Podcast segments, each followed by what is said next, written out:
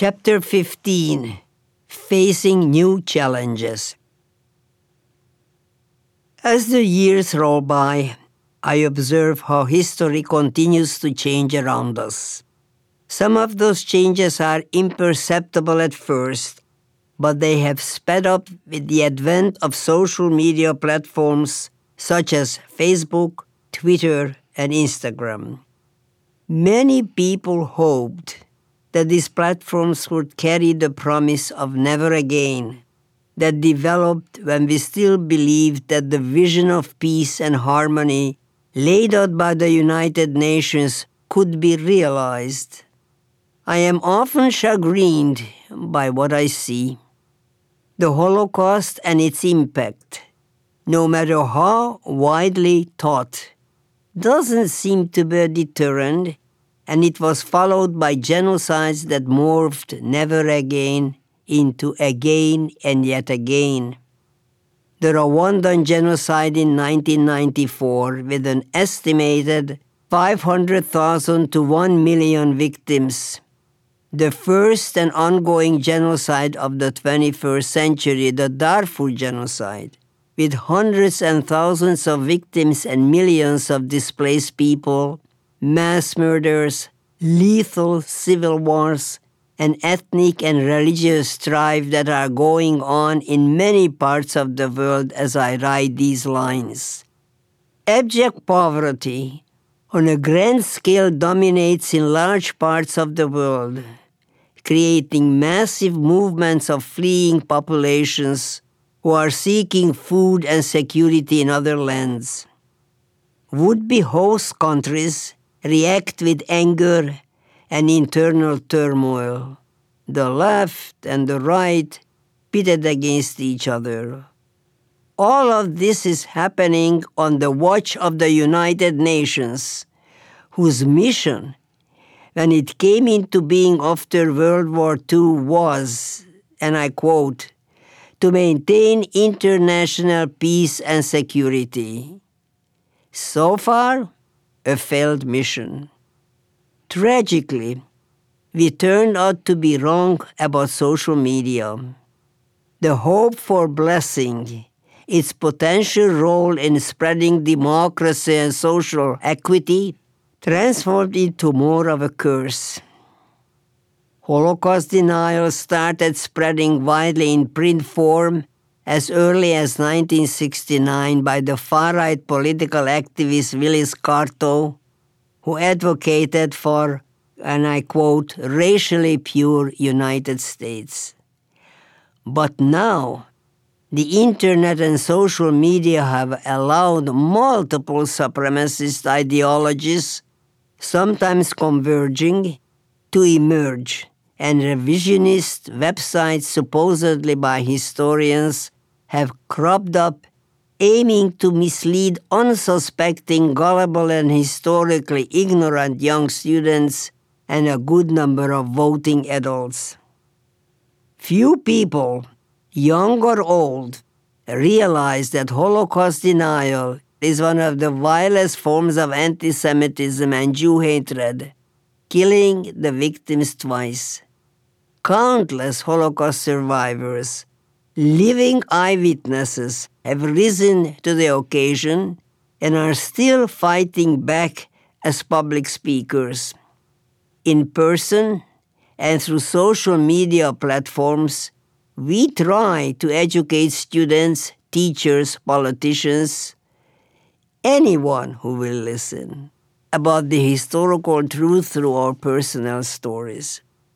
We are trying to explain how dangerous hate speech is if left unchallenged, how it leads to hateful and often lethal actions. We preach acceptance of diversity, inclusion, and human civil rights for all in our still democratic, peaceful societies. We teach Holocaust history as a stern warning and as our best teacher, to convince today's generation not to repeat the enormous mistakes of that unprecedented murderous period. Many young people have never heard of the Holocaust. It is vital to educate new generations about history in general and genocides in particular, so that they are knowledgeable as they face a daily influx of information. But our voices are not enough. The political leaders, with the backing of vibrant, engaged, and enlightened civil societies, need to change the course of the conversation in communities that are developing divisive, ethnocentric, antagonistic, and hateful cultures. Individually, each of us must help by making the decision every single day to fight discrimination and manifestations of hatred, and above all, to remember that bad things happen when good people keep quiet. Along with worrying about negative, frightening political and societal changes, our family faced a major health challenge in our private lives.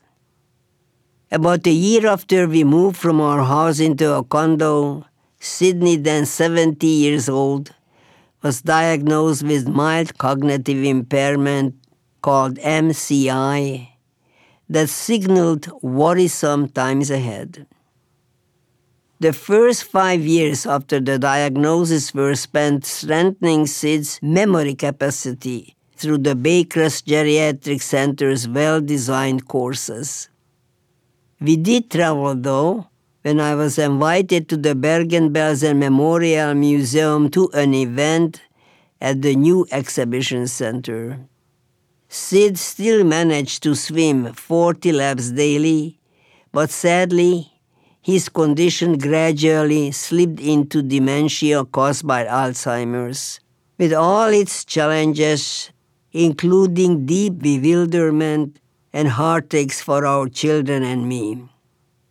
The impact of this long illness is beyond belief. Our lives as we knew them until that point came to an end. The plans Sid and I had made for our golden years were dashed, and our family was in a state of paralysis as we witnessed Sid's decline, what people call the long goodbye. For me, as his loving, lifelong partner, the process was a deeply private, solitary struggle, a specific kind of solitude that was an ever-present loneliness. There was utter hopelessness in witnessing the daily effects of this cruel ailment on a once vibrant, mentally and physically active individual whom I loved and shared a lifetime bond with, but with whom I would no longer share even yesterday's happenings. In the midst of writing this memoir, on July eleventh, twenty nineteen, at six forty-five a.m., after sixteen years of obliviousness and an intense twelve days of struggle when he refused water and food, my beloved Sidney passed away. In some sense, he had left us years ago. Still, for a while, I could hold his hands, play his favorite music, kiss his cheeks, comb his hair, and talk to him. I felt I still belonged to him, and he was still with me. I wasn't ready for the end and the enormous void he left behind. But it had to be endured. Jonathan's moving and remarkable eulogy illuminated the kind of outstanding man, husband, and father he was. We will continue to miss Sidney's physical presence, but I'm also left with an abundance of wonderful memories of him that will be a source of solace and will sustain us for years to come.